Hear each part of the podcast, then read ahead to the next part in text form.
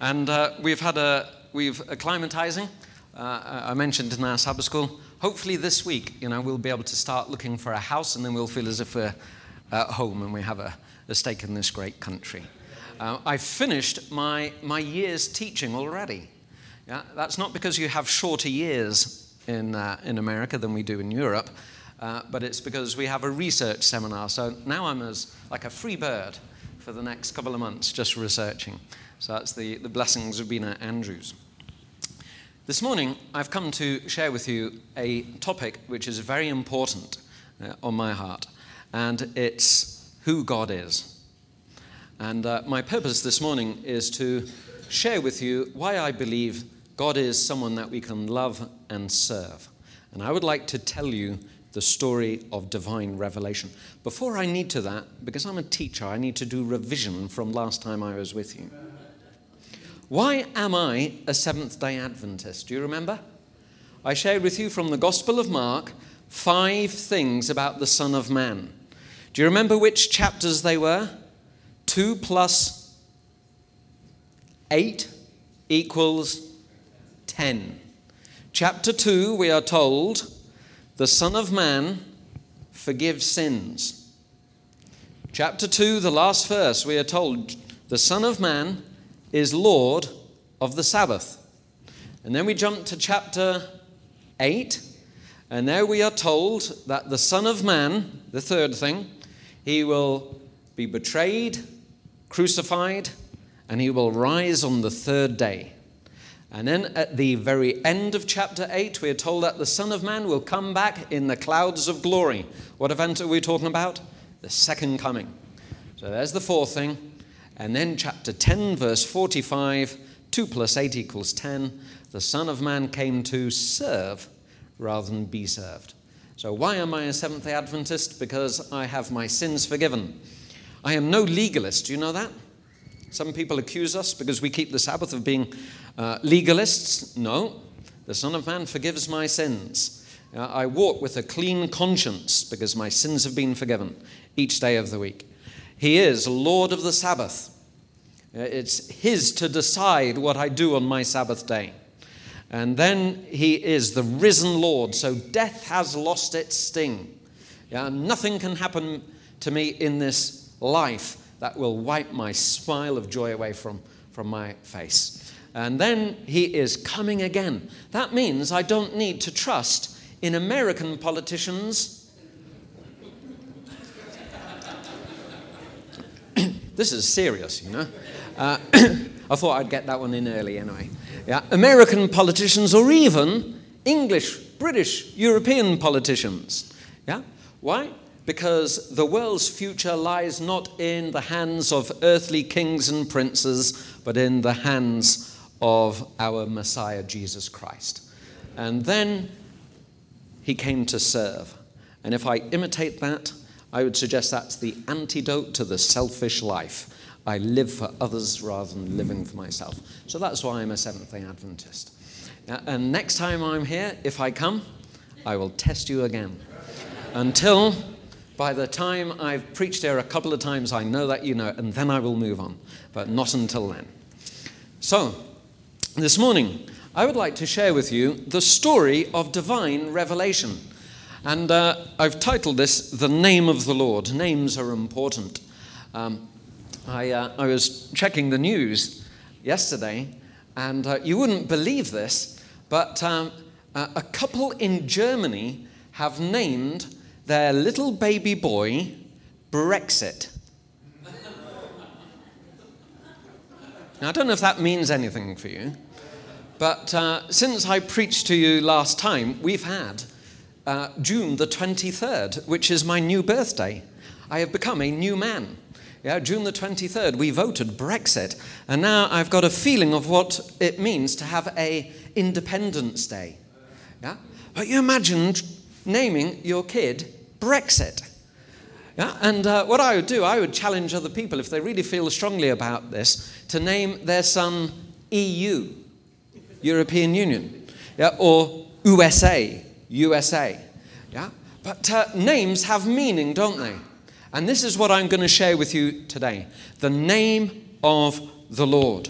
To do this, I need to tell you a story because the Bible is, above else, it's more than a book of doctrine, it is a story of God's interaction with humanity.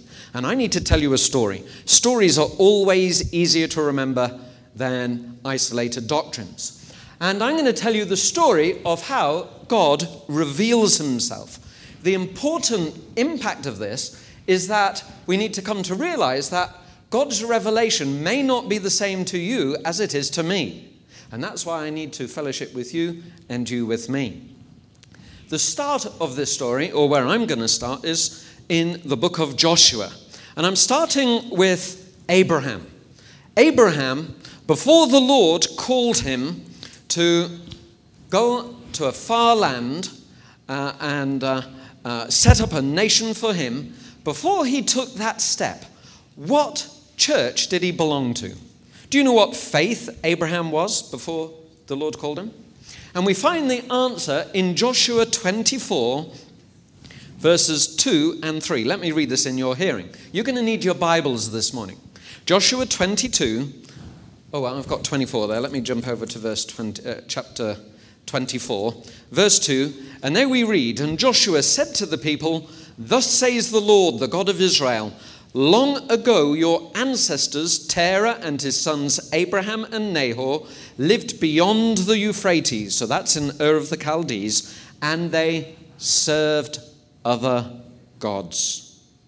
Then I took your father Abraham from beyond the river, and I led him through all the land of Canaan, and made his offspring many. I gave him Isaac and uh, uh, and then, then we come on to Jacob and Esau. We read the same thing in verse 14. Now, therefore, revere the Lord and serve him in sincerity and in faithfulness. Put away the gods that your ancestors served beyond the river, that's beyond the river Euphrates, and in Egypt, and serve the Lord. So, Abraham, before the Lord called him, what church was he a member of? What faith did he follow? He was a, a heathen, a pagan. He followed other gods. And then one God spoke to him and made him a promise and told him to move, sell up and move. And so he did. And so we come to the story of the patriarchs. And where we find this is back in Genesis. Turn with me back to Genesis. And in Genesis, you find, as you read through, that at key points, God reveals who He is to Abraham, Isaac, and Jacob, and to his sons. And these occur at times when He's either repeating His promise or when He's renaming someone.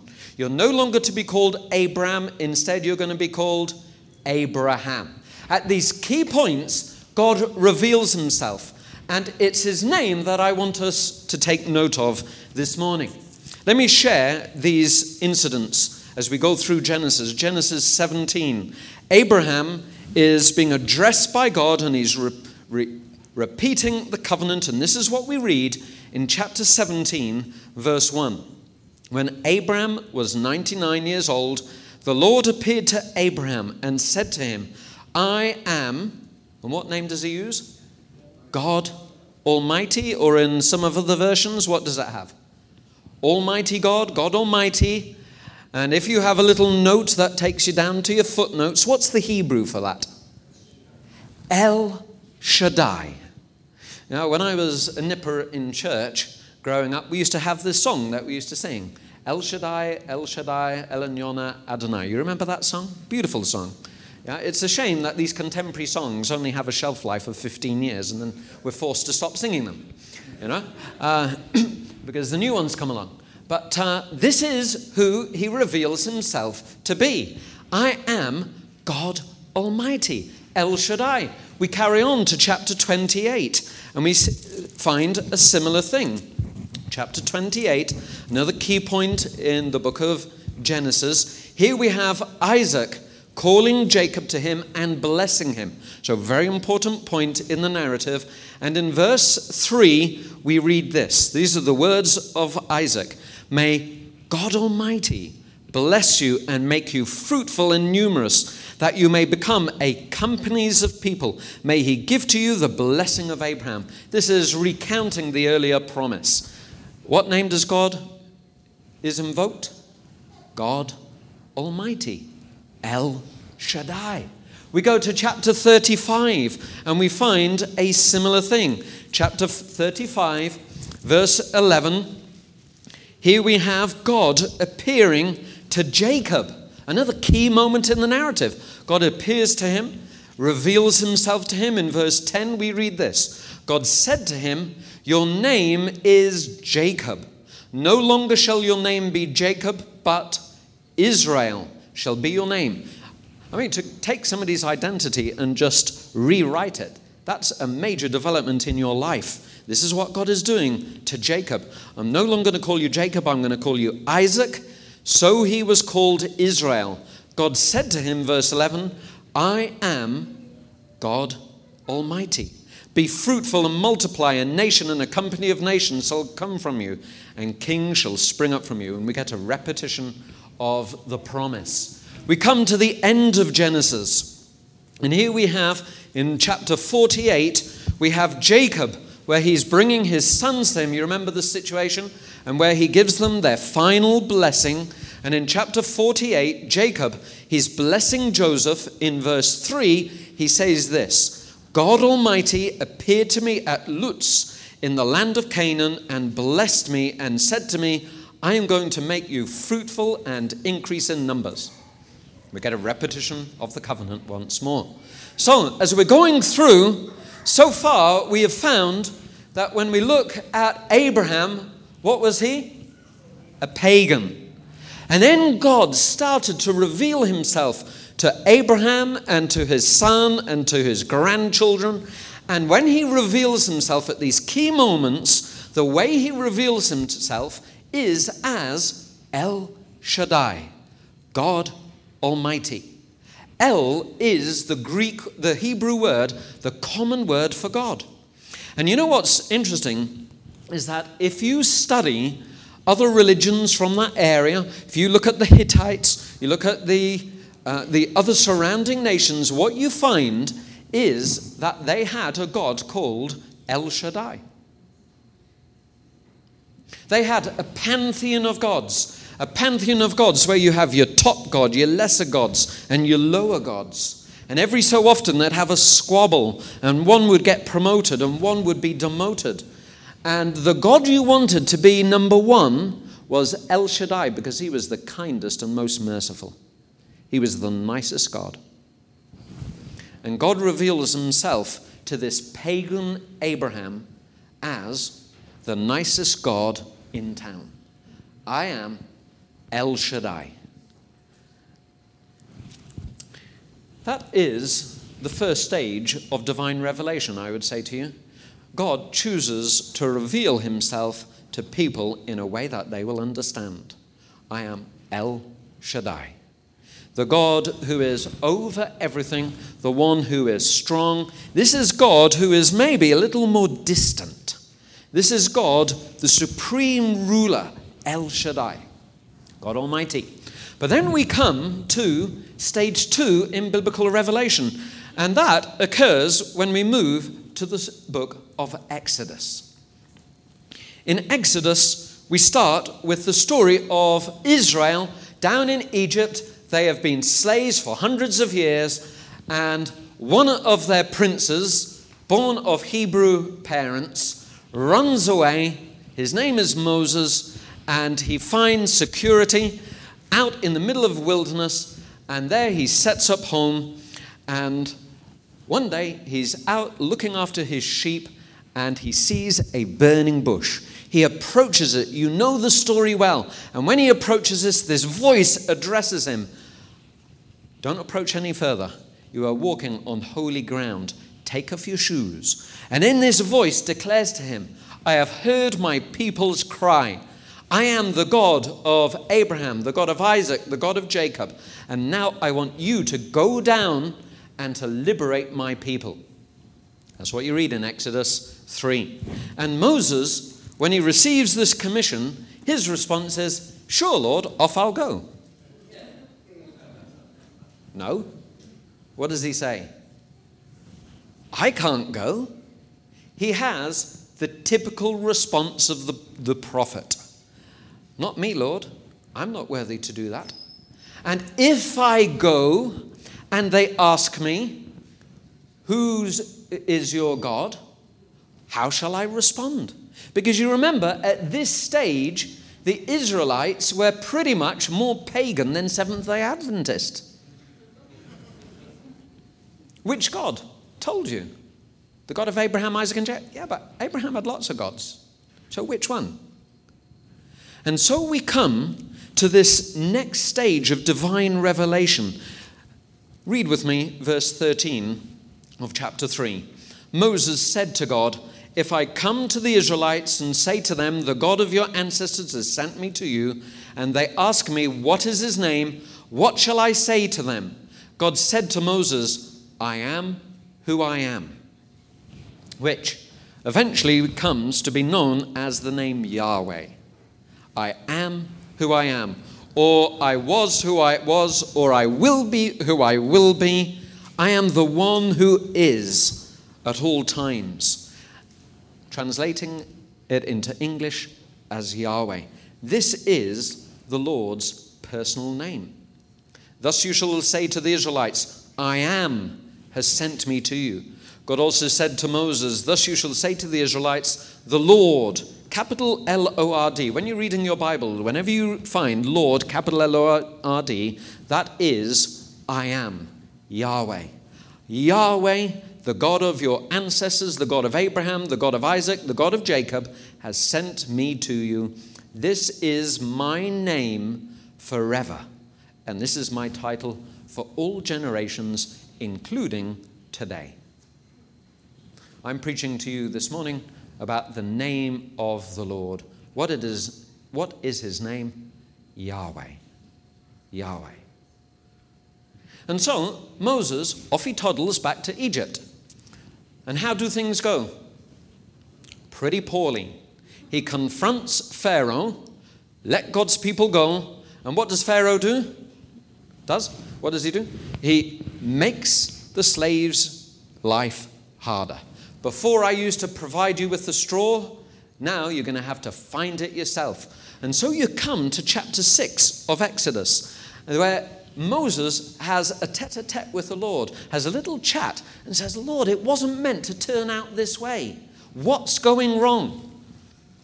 When I read these verses, I almost fell off my seat. You know, it, it was like a, a window opening up to think, wow, God reveals himself in stages. He can reveal himself in different ways. When God is speaking to Moses, this is what we read in chapter 6, verse 2. God also spoke to Moses and said to him, I am the Lord, I am Yahweh. I appeared to Abraham, Isaac, and Jacob as God Almighty, but by my name, the Lord, I did not make myself known to them. Wow we have got distinct phases of divine revelation as we go through Scripture. How did he reveal himself to Abraham, Isaac, and Jacob? God Almighty. I did not reveal myself to them by my name, the Lord Yahweh. But guess what? I am to you, Moses. And this is why when we come to Exodus, we are moving from one experience of God to another, a altogether more dramatic experience of God. We call this Yahwistic religion in Old Testament studies. This is what we come to when we come to Exodus. And so the story continues, and it is a story which, all I can say is, and I shouldn't sin on Sabbath, but I am jealous of Moses. You imagine living in his shoes and walking in his steps, going throughout Egypt and bringing one plague apart, uh, after another. Ten plagues. Wow. With that final plague, the Passover, Pharaoh, his spiritual back is broken and he lets Israel go. Moses leads them out, and then they get into another difficult situation. Pharaoh pursues them. Come to the Red Sea. What happens? No problem. God splits the Red Sea. They walk through. Moses then, 50 days later, Pentecost, goes up Mount Sinai into the very Shekinah presence, the glory of God. And what does he receive? The Ten Commandments. If you went through that, wouldn't you be able to at least confess that you had some experience of God? How does that compare with your experience? A lot of my faith, thankfully, and I thank them for it, a lot of my faith I received because I was taught by my mum and dad. And praise God they do that, did that. It's totally enriched my life. What an experience. But while Moses is at the top of the mountain, we find that something at the bottom of the mountain is going on which really we can cover our heads and hang them in shame. At the top of the mountain, Moses is receiving instructions on how to make an altar. What's Aaron doing at the bottom of the mountain? Making an altar. At the top of the mountain, Moses is receiving instructions for his craftsmen to be able to create that Ark of the Covenant. What is Aaron at the bottom of the mountain creating?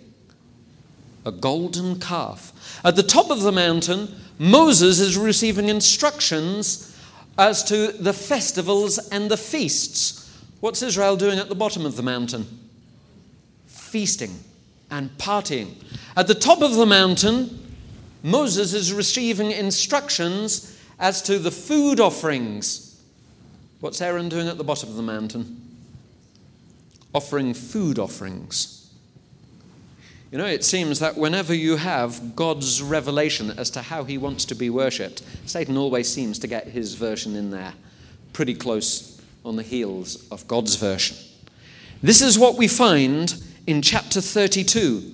And after this spiritual calamity, God says to Moses, He says, Moses, I can't take this people any longer. I'm going to start again. Moses says, Well, Lord, you know, they can't be that bad. And then Moses comes down the mountain, and when he sees what's going on, he says, Actually, you've got a point. yeah? I sort of I get the picture now. Yeah, uh, okay. But do you really want to wipe them out? Because you've staked your reputation on how this people fare. They are your people. And if they are obliterated, guess what's going to happen to your name? Your reputation will disappear. Please, please don't give up on them. And Moses, he comes at this point with this incredible request to the Lord. He says, Lord, if you've got your Bibles, turn to chapter 33. Chapter 33, we read there in verse 13. He says, If I have found favor in your sight, show me your ways so that I may know you and find favor in your sight. Consider too that this nation is your people. Lord, we want to know your ways so that we can follow them, and if we follow your ways, then we know how to find favor in your sight. How does that work? That works in this way. Uh, if my wife comes up to me and says, Cedric, would you like a hot drink? And I say, Oh, yes, thank you. Wow, that's sweet of you, dear. Uh, uh, and off she toddles, and she comes back with a thick coffee. Do you know what my response is? Lord, help me. What have I done to deserve this? Yeah? She is transgressing my ways. If she brings me peppermint tea, yeah, which is the Adventist version of normal tea. Yeah? If she brings me a peppermint tea with a dose, a little dab of milk in it, why? Because the old habits linger long and, uh, and hard. Uh, I was brought up a pastor's son, and my dad dro- drank copious amounts of normal tea. Yeah, that's what we grew up drinking English tea. Uh, my granddad would say, you know, we, we, we beat the Germans in World War II with white bread and tea. And it's, uh, you don't want to give it up if it's got you victory to that extent. Yeah? but if my wife brings me Adventist tea, a nice peppermint, no sugar, and I take that and I think, hmm, my dear, you are the fairest of 10,000. What have I done to deserve a wife like you? That's how it works. If she knows my way, she can find favor in my sight. And if I know her way, I can find favor in her sight. And this is what Moses says Lord, I have. I mean, and bear in mind that he's been in the presence of the Lord. He's experienced the deliverance of the Exodus. He's gone through all that story. And then he says, Lord, I need to know who you are. That tells us that our journey with the Lord always has extra stages to go. We can never claim to fully know the Lord in all his glory. There is always more revelation. Uh, that's why the Christian life is an exciting life. There's always another chapter to read. Lord, Show me your ways. This is Moses' prayer. This is when the Lord is twiddling his thumbs and thinking, Should I give up on this people?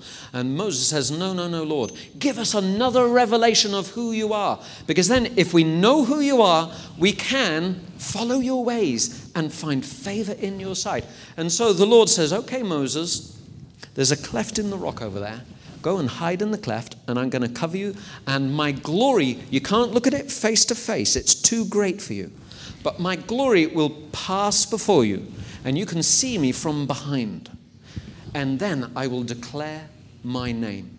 And this is what happens. We read about it in our scripture reading. And here we come, I would suggest to you, to what I think are the two most important verses in the Bible. Now, that's a big claim to make. The two most important verses in the Bible. But as far as I can see, everything else is just commentary. Everything else just illustrates this revelation. The Lord reveals his name. Verse 5 The Lord descended in a cloud, this is chapter 34, and stood with him there and proclaimed the name the Lord. By proclaiming his name, what is he doing? He's proclaiming his character. Johan is from Ethiopia. Uh, and uh, uh, they have a, friend, and I'm probably going to mispronounce her name, but it's something like Ego, Egoya. I think I've probably massacred that name, but I, am praying there's no other Ethiopians here this morning. Yeah? But uh, they have this friend whose name is whatever it is. And if you translate it into English, do you know how you translate it? Her name is Yogurt. Yogurt. Yeah? Now, I never considered naming our boys yogurt, yeah? or even pasteurized yogurt, you know, for the Adventist version. Yeah? Uh, it didn't occur to me. Yogurt.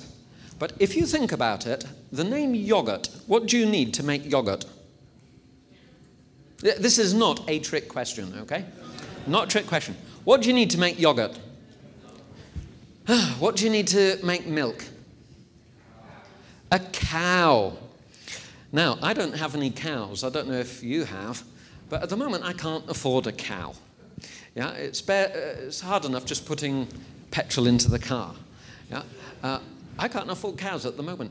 So to call your daughter yogurt is really saying that you have milk, which is really saying that you have cows, which is really saying that you are the richest man in the village which is really like us naming our daughters Porsche or Lamborghini. A name has significance. You know, by and large, I mean, who would call their son Brexit? Yeah? Who would call their son Brexit? Yeah? But we do. But we have lost the sense of meaning of names. But here in Exodus 34, when the Lord is declaring his name, it's not just because he's flicked through a dictionary of names and say, oh, that's a sweet one. What is he doing? He's actually revealing something which is intensely personal. He's saying, This is who I am. If you want to know me personally, up close and personal, you need to know my name. And so here it is. And my name is long. The short version is Yahweh. But if you want the longer version, this is my name. Can we read this together? Yeah. And let's do it from the version up on the screen, just so that we're reading the same, the same words. The Lord, the Lord, a God merciful and gracious, slow to anger and abounding in steadfast love and faithfulness, keeping steadfast love for the thousandth generation, forgiving iniquity and transgression and sin, yet by no means clearing the guilty but visiting the iniquity of the parents upon the children and the children's children to the third and the fourth generation. I would suggest these are the most important words in Scripture. This is the name of the Lord. Let's just pause a little and meditate upon his name. And may I make a few suggestions as to what's going on here? Now, when you look at these characteristics, you may not want to experience all of them from the Lord. Some of them you will, but some of them you won't. Okay? And let me illustrate this. Yeah? I'm going to divide the church in two. Yeah? You, you very nicely uh, got your church architecture correctly for the sermon this morning by having divided into sheep and goats. Yeah? And that's uh, just worked nicely. So we've got the sheep over here on the right, and we've got the goats on the left. Yeah? Uh, Proverbs says the fool goes to the left and the wise man to the right. Uh, that's not politically, of course, you know that. Yeah? But uh, let me just do this and play along with the game. Okay, let me, let me just check which is left and right. yes, it's, uh, it's, it's my rule that, that, that goes this morning. This is the right, this is the left. Okay? Now, let's just run through this name. And uh, if we decide that we would like to experience this characteristic from God, then I would like somebody if we like it, on this side, just to stand, to be that characteristic. If it's something we wouldn't want to experience from God personally, somebody on this side. So you've drawn the, the short straw this morning, left side. So let's go through. Merciful. The Lord, the Lord, God is merciful. Would we like mercy from the Lord? Do we have somebody called Mercy here? Thank you, Brother Mercy. We only need one, and you need to stand standing. Stay standing. Okay? What about a God who is gracious, grace. Yeah? We have Sister Grace with us this morning, and she happens to be seated on my right. Praise God. Yeah? Slow to anger. Would you like a bit of anger from the Lord? I mean, it's slow. slow. I need somebody who's very, very slow. Would we like a bit of the anger of the Lord this morning? No. Thank you, brother. Oh, did you see how slow he was? Yeah. Now, when he's, this is where you've got to ask the question how slow is slow? How slow is slow? Because somebody's slow is somebody else's fast. Yeah? When it comes to driving, my dad thinks I drive quickly. But I think I drive slowly. So actually, we have to make up our minds as to whether God's slow is really slow. That's why you have Old Testament, New Testament. It's a narrative of history which explains how long it takes for God to really get angry. Slow is slow, and you've got to decide whether he really is slow. Yeah? It's a relative judgment that we need to make. Abounding in steadfast love. Would we like some steadfast love from the Lord this morning? Yes. Do we have somebody who's loving over here? Thank you, Sister Love, at the back. What about faithfulness? Would we like the Lord to be faithful, never to leave us? Would we like that? Yes, we have a faithful brother at the back. Uh, what else have we got? We've got forgiveness. He forgives iniquity, transgression, and sin.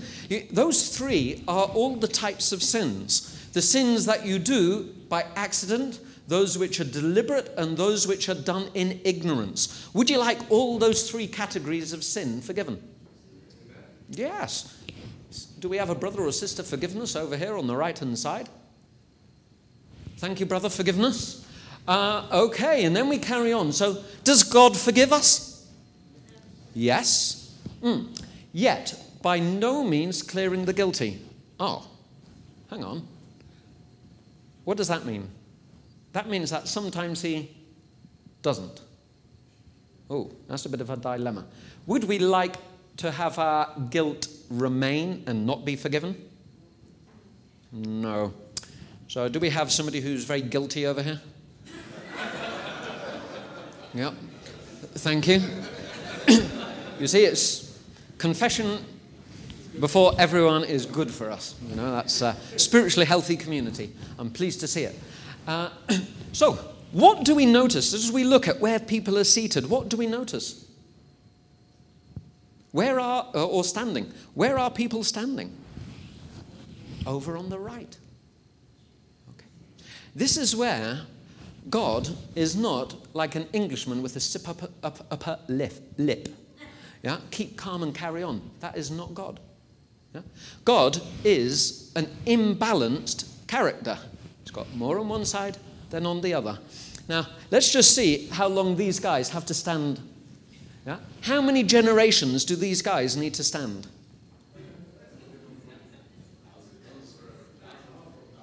To the thousandth generation. Yeah, let's pray they had a good breakfast this morning. Yeah? They're going to stand to the thousandth generation. Yeah? Now, if it's 99, are we really going to get upset with the Lord? Or if it's 1001? No. You know, this is picture language that God is using. To the thousandth generation. But when he gets angry and when he doesn't forgive, how long does that last? To the third and fourth generation. What's the average of three or four? Three and a half. Why I love the Lord, and you need to stay standing, you folk. Why I love the Lord is because of the mathematical ratio that, you know, if we can do a scale, this is up high and this is very low. So,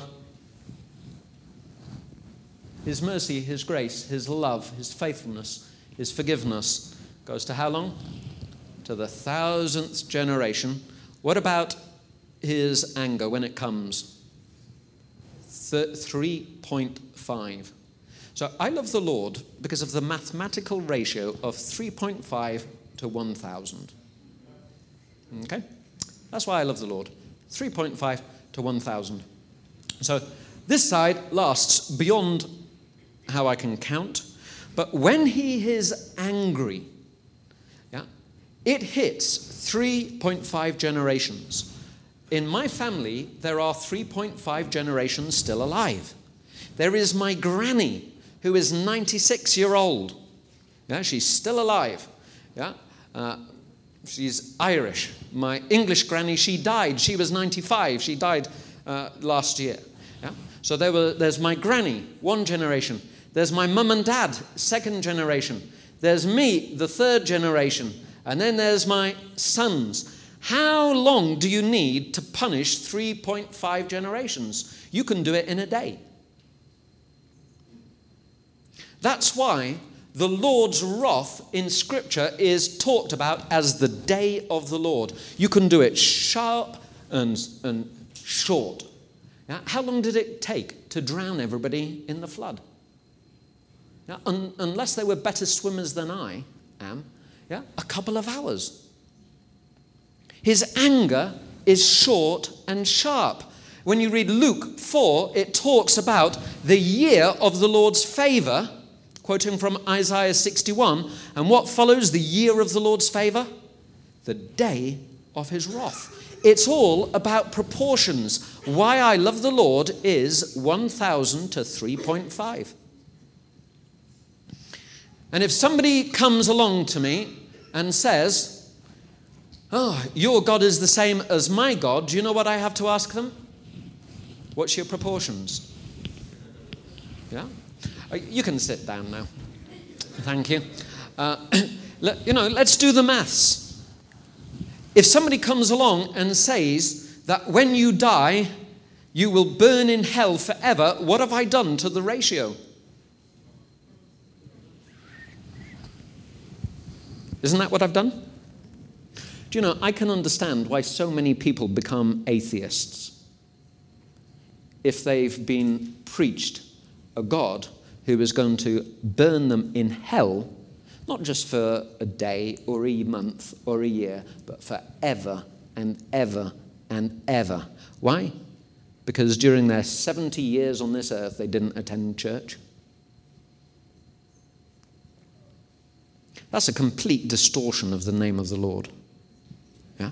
It's distorting the ratios. What about somebody who believes that regardless of how you live, God loves everybody so much that he's never going to destroy this world? What have we done? We've taken this little bit and we've eliminated it, haven't we? And we've just. I'm getting tired here doing this, but. Uh, yeah? What about those who say, uh,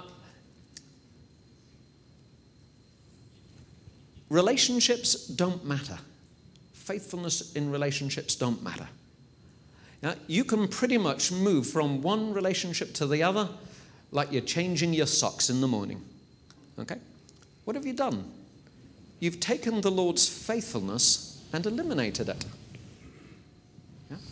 Essentially, all heresy is a distortion of this ratio and an attack at one of the characteristics of the Lord. All heresy is a distortion of his name. That's what it does. You just think through all the heresies, and essentially it's an attack on one of the characteristics of God's name. Some might come along and say, Well, my God is the same as yours. Did you know that when you read the Quran, Allah claims to be all merciful, all faithful? Those are some of his names. And my question is not, well, uh, okay, that's fine. Uh, okay, uh, my response is not, great, same God.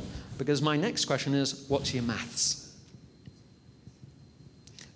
Does your God, Allah, does he have the same ratio of love, grace, mercy to his anger? That's the next question. If he does, then I recognize him. If he doesn't, then that's somebody else. Different ratios. This is the Lord's revelation to Moses. And if you read on in the Old Testament, I would suggest to you that this is the core of Old Testament theology. Wherever you go, you find that the name of the Lord, those terms, pop up again and again throughout the Old Testament. You read it in Ezra, you read it in Nehemiah. if you go to, let me just go through to one example. You go to Job, sorry, not Job, Jonah. if you've got your Bibles, go to Jonah. You know the story of Jonah. Why did Jonah run the other way when the Lord asked him to go to Nineveh. Do you know why it is? Yeah? You read in chapter 4, this is what jo- Jonah says. Verse 2 He prayed to the Lord and said, O Lord, is this not what I said while I was still in my own country? That is why I fled to Tarshish at the beginning, for I knew that you are a gracious God and merciful, slow to anger and abounding in steadfast love and ready to relent from punishing. I knew you were just going to cave in and forgive these guys if they repented. That's why I ran the other way. You read the Psalms. Yeah, the Psalms, the, the theology of the Psalms is something like this. The theology of the Psalms is either, Lord, here I stand under your grace, love, faithfulness, and thank you, Lord. I just worship you. Read Psalm 103. It quotes Exodus 34, verses 6 and 7, all the way through. Now, I went through the Psalms with my orange highlighter, and I simply highlighted any term that pops up from the name of the Lord. I found one psalm that doesn't relate to the name of the Lord. All the others are a meditation upon the name of the Lord. They're either, thank you, Lord, for mercy, grace, or Lord, I need mercy, grace. They're either in the middle where you're not sure, is the Lord being angry with me, or are you being merciful? Or they're over here and saying, Lord, you're being angry to me, and I wish you wouldn't. Or, Lord, yeah, you need to be angry to my neighbors. Yeah? They're always relating to the different characteristics of the Lord. This is Old Testament spirituality. How do you negotiate the different sides of God's character? And the hardest thing for us is the consistency of God. Because He is merciful to us, great, I'm forgiven. But He's also merciful to your neighbor, even when He's persecuting you. That's the hardest thing we have to deal with the Lord, His consistency. This is Old Testament spirituality. And we know how the story progresses. Israel move into the promised land, they establish themselves, they end up with kings after the judges, and then the story takes a steady decline as one by one we get good king, bad king, bad king, good king, bad king, bad king, good king, bad king, bad king, until in the end the Lord says, You don't value my ways. I can see that. You're not faithful to me like I'm faithful to you. I can't stick around in this relationship any longer, and so the Lord leaves Israel. His glory departs, and they go into exile. That's the story of the Old Testament. And when we come to the end of the Old Testament, it is essentially a book without an end. That's why we need the New Testament. And what I would like to do as I finish this morning, as I wrap up, is simply to turn to the gospel. I started with Mark, so let me finish with Mark. When we turn to Mark, we find that the story of the Old Testament has another chapter. Because at the start of Mark chapter 1, we find the prophet Isaiah is quoted Verse 2 As it is written, the prophet Isaiah, See, I am sending my messenger ahead of you who will prepare your way, the voice of one crying out in the wilderness, Prepare the, prepare the way of the Lord, make his paths straight. The gospel is the story of how the God who left Israel returns to Israel. That's what the gospels are about. How God who left comes back to see if they will, at this point, become a faithful people to him. Unfortunately, they kill him. But as you read the gospel, what you find is, is that the Lord who returns has a name. What is his name? Jesus. What does Jesus mean? Jesus is the Greek for Joshua. Joshua means Yahweh saves. This is the Lord returning the God of Moses returning. He comes back and he has the same character that we read of in Exodus 34. I mean, let me just whiz through this and then I will close. Mark 10, there we have blind, blind Bartimaeus. His, he requests mercy. Mark 10,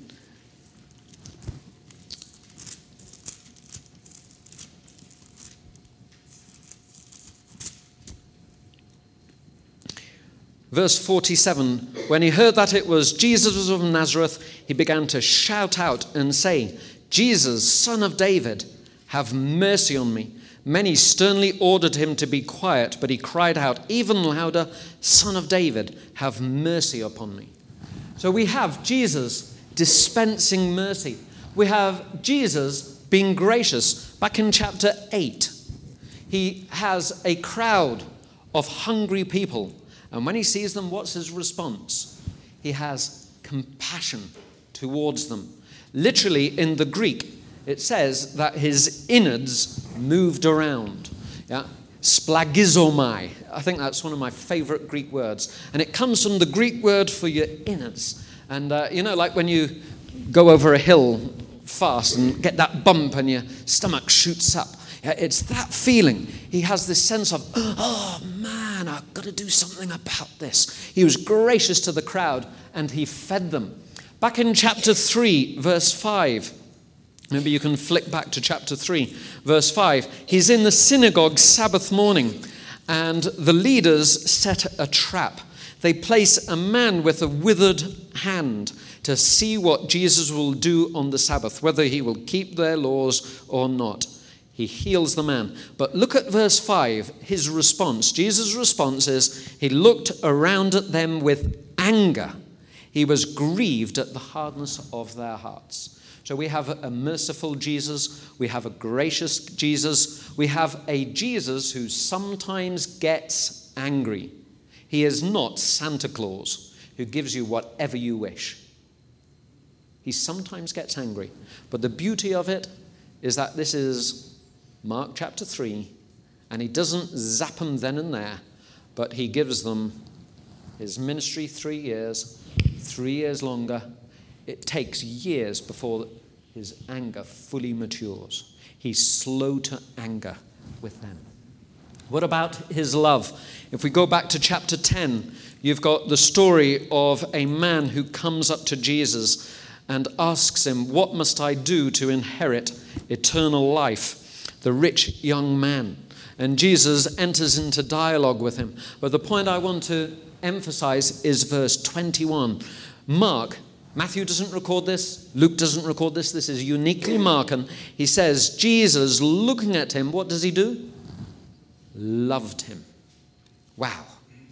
I, I mean, Jesus, just through a look, could communicate his love. Isn't it a shame that we didn't have 13 disciples? We only had 12. But Jesus was willing for there to be 13 disciples and to mess up the numerologists who believe there should only be 12. He looked at him and he loved him with his look. He is faithful. You know, when I read Mark, I find that the faithfulness of God is implied. Jesus is uh, not explicitly identified as being faithful, but people have faith in him. But this is the faithful God who has kept his promises. He promised through Isaiah he would return, and now he returns. He is faithful, forgiving iniquity and transgression and sin. Chapter 2, verse 5, the story of the paralytic who was let down through the roof. When he comes down, what does Jesus say to him? Sins. Son, your sins are forgiven. Yet by no means clearing the guilty. You read the mini apocalypse, Mark 13, and there Jesus says, There will come a point in earth's history where my anger will eventually come. It's called the second coming.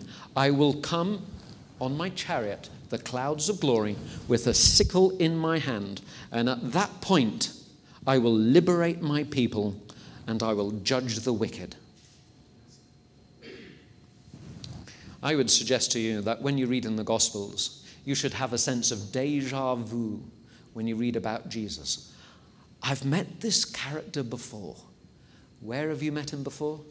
It is the Lord Himself, Yahweh, returned to his people.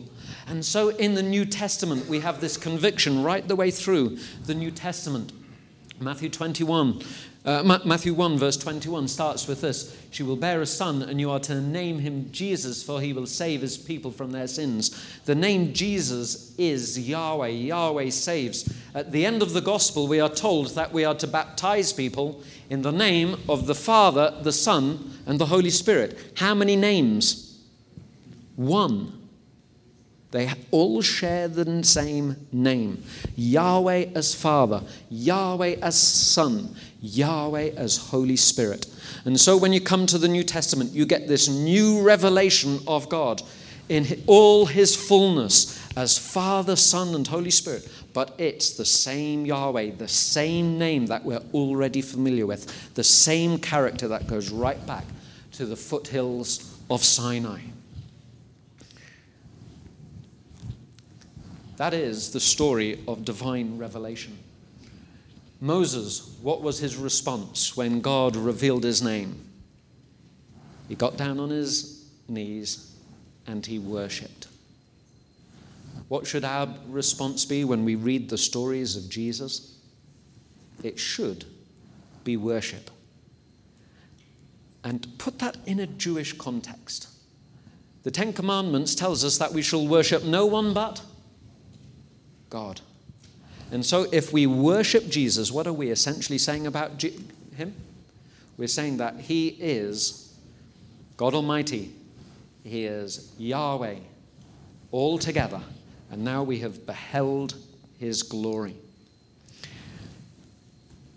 In closing, we are here, 21st century, looking for the Lord's return. My problem is this when do I want the Lord to return? When do you want the Lord to return? Soon. Very soon. I want him to return tomorrow. It will save me teaching a Greek class tomorrow evening. Yeah? Wouldn't that be nice? Okay? Or Monday evening. Yeah? That would be nice. Get me out of that bit of bother. Yeah? But you know, the problem is this is the name of the Lord. What was the name's Lord's character? This. Do you know the longer it takes for the Lord to return, the more he demonstrates his mercy, his grace to this tired, worn out world. The longer it takes, the more I am amazed at his mercy and his patience with a sinful humanity. The longer it takes, the more my jaw drops, and I just say, Indeed, this is his character. The longer it takes, the more I worship him. And paradoxically, the more I want to see him tomorrow. The more I yearn to be in his presence. And so I'm caught where I see the evidence. He has not returned for 21 centuries. Why? Because he's slow to anger. And if he takes another 21 centuries, I'll just say, wow, he drives even slower than I do. but that's the type of God I want to worship for eternity. And my invitation to you is to ask the Lord to reveal his ways to you. He will do. I've revealed them in Scripture. Let him reveal that name in the day to day occurrences in your life May he be an active presence, and may we bow down and worship him. What a wonderful God we serve. And my prayer is, is that we will imitate him. That when I go home and I see my wife, I will be merciful and gracious to her. And to my kids, I'll be patient and I'll be faithful. That I will honor the God I love by being like him to those around. That's my conviction mo- this morning, and that's my invitation to you. Amen.